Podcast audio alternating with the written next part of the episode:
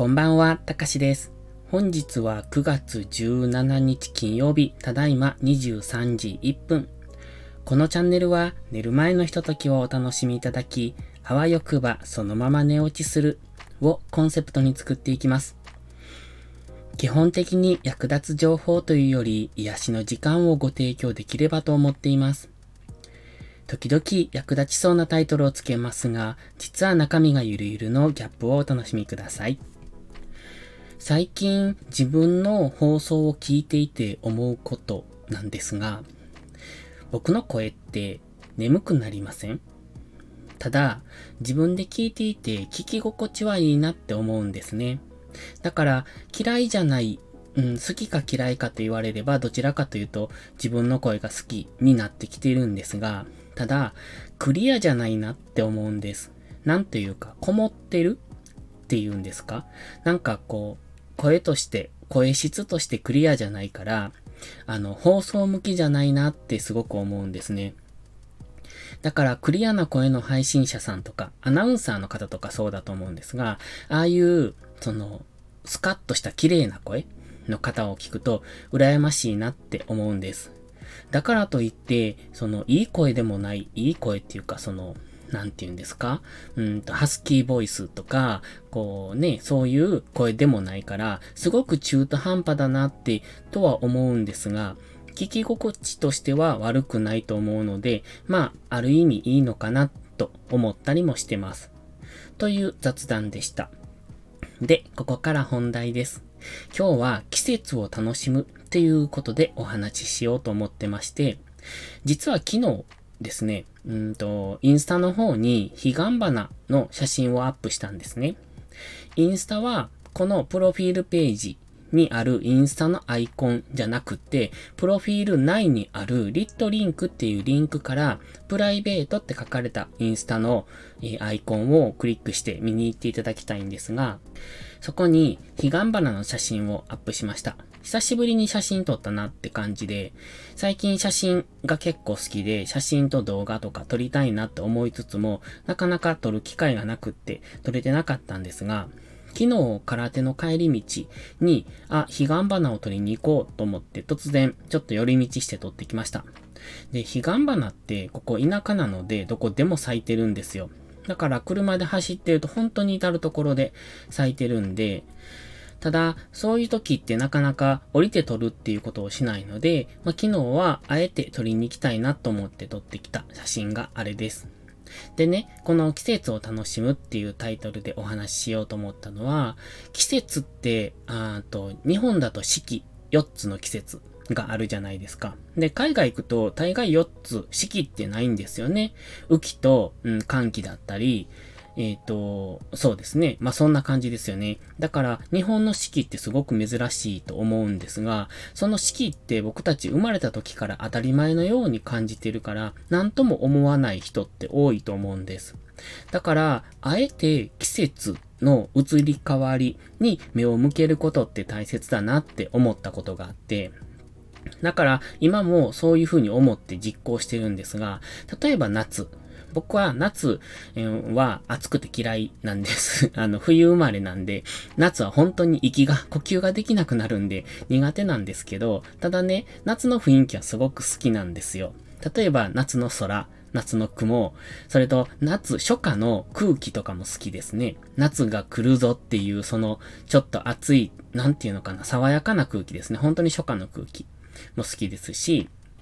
あと、秋は、えー、っとね、食べ物美味しいでしょ？だから、今は、えー、っとね、梨が好きですね。で、ここの地元、梨結構有名で美味しいんですよ。で、ちょっと前までは、香水っていう梨が出てまして、えー、っとね、香る水って書くんですが、これが甘くてすごい美味しいんです。だから、いつも香水の出る、うん、販売期間って多分短いんですよ。2週間とかあるのかなぐらいなんですね。だからほんと一時しか食べられないんですけど、でもすごく好きで、梨の時期はいつも梨食べてます。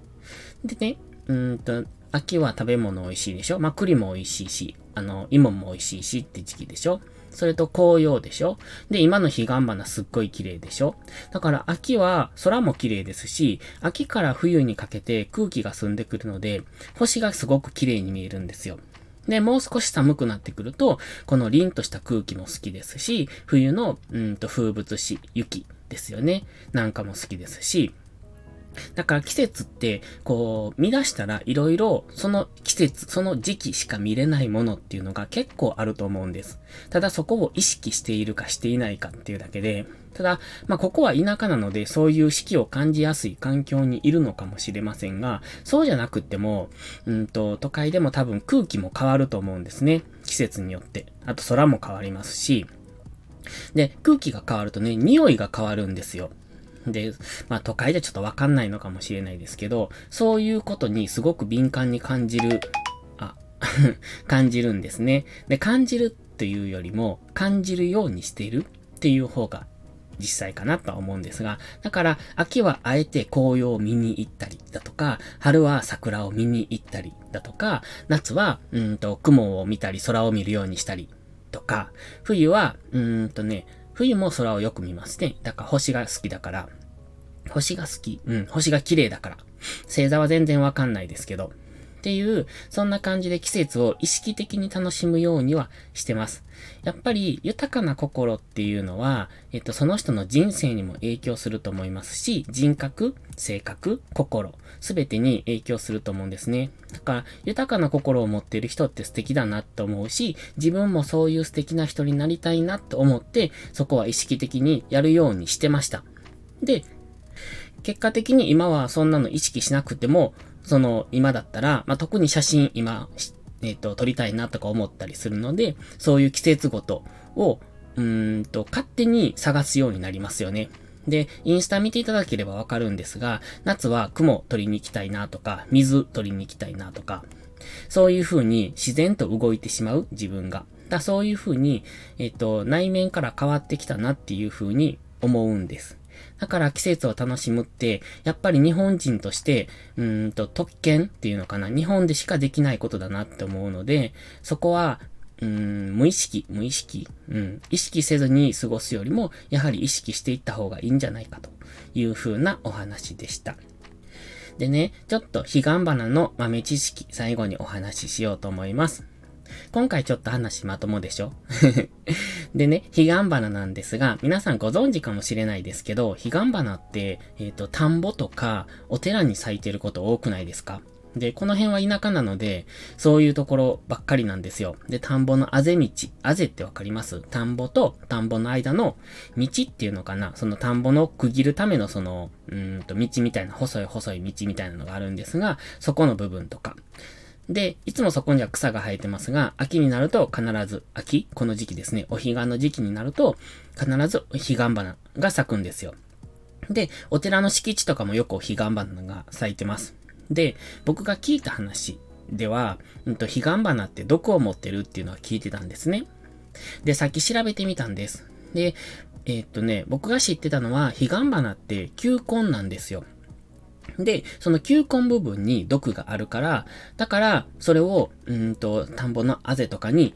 植えてある。多分昔の人が植えたんだと思うんですが、もともとは。植えたんじゃないのかなっていうふうに思ってます。どうしてね、田んぼのあぜ道に、そうやって、えっ、ー、と、彼岸花の球根を植えたのかっていうことなんですが、あの、田んぼのあぜって、田んぼと田んぼの間の土の部分なんですよ。で、えっ、と、やっぱり土の中なので、モグラとかネズミとかヘビとかがいるんですね。で、あいつらがね、その土の部分を、こう、土を掘って進むじゃないですか。そうすると、田んぼから、うんと穴が開くっていうんですか？じゃあ水が漏れるんですよね。で、それってやっぱ困るんですよ。で、モグラって結構大きい穴開けるんで、で、田んぼから水が漏れてしまうと、その大切な時期に水を溜めとくことができない。だから、モグラよけとか、モグラとか、その、うんと、害虫、害虫っていうのかな。余計に、その彼岸花を、えっ、ー、と、植えてあるっていうのを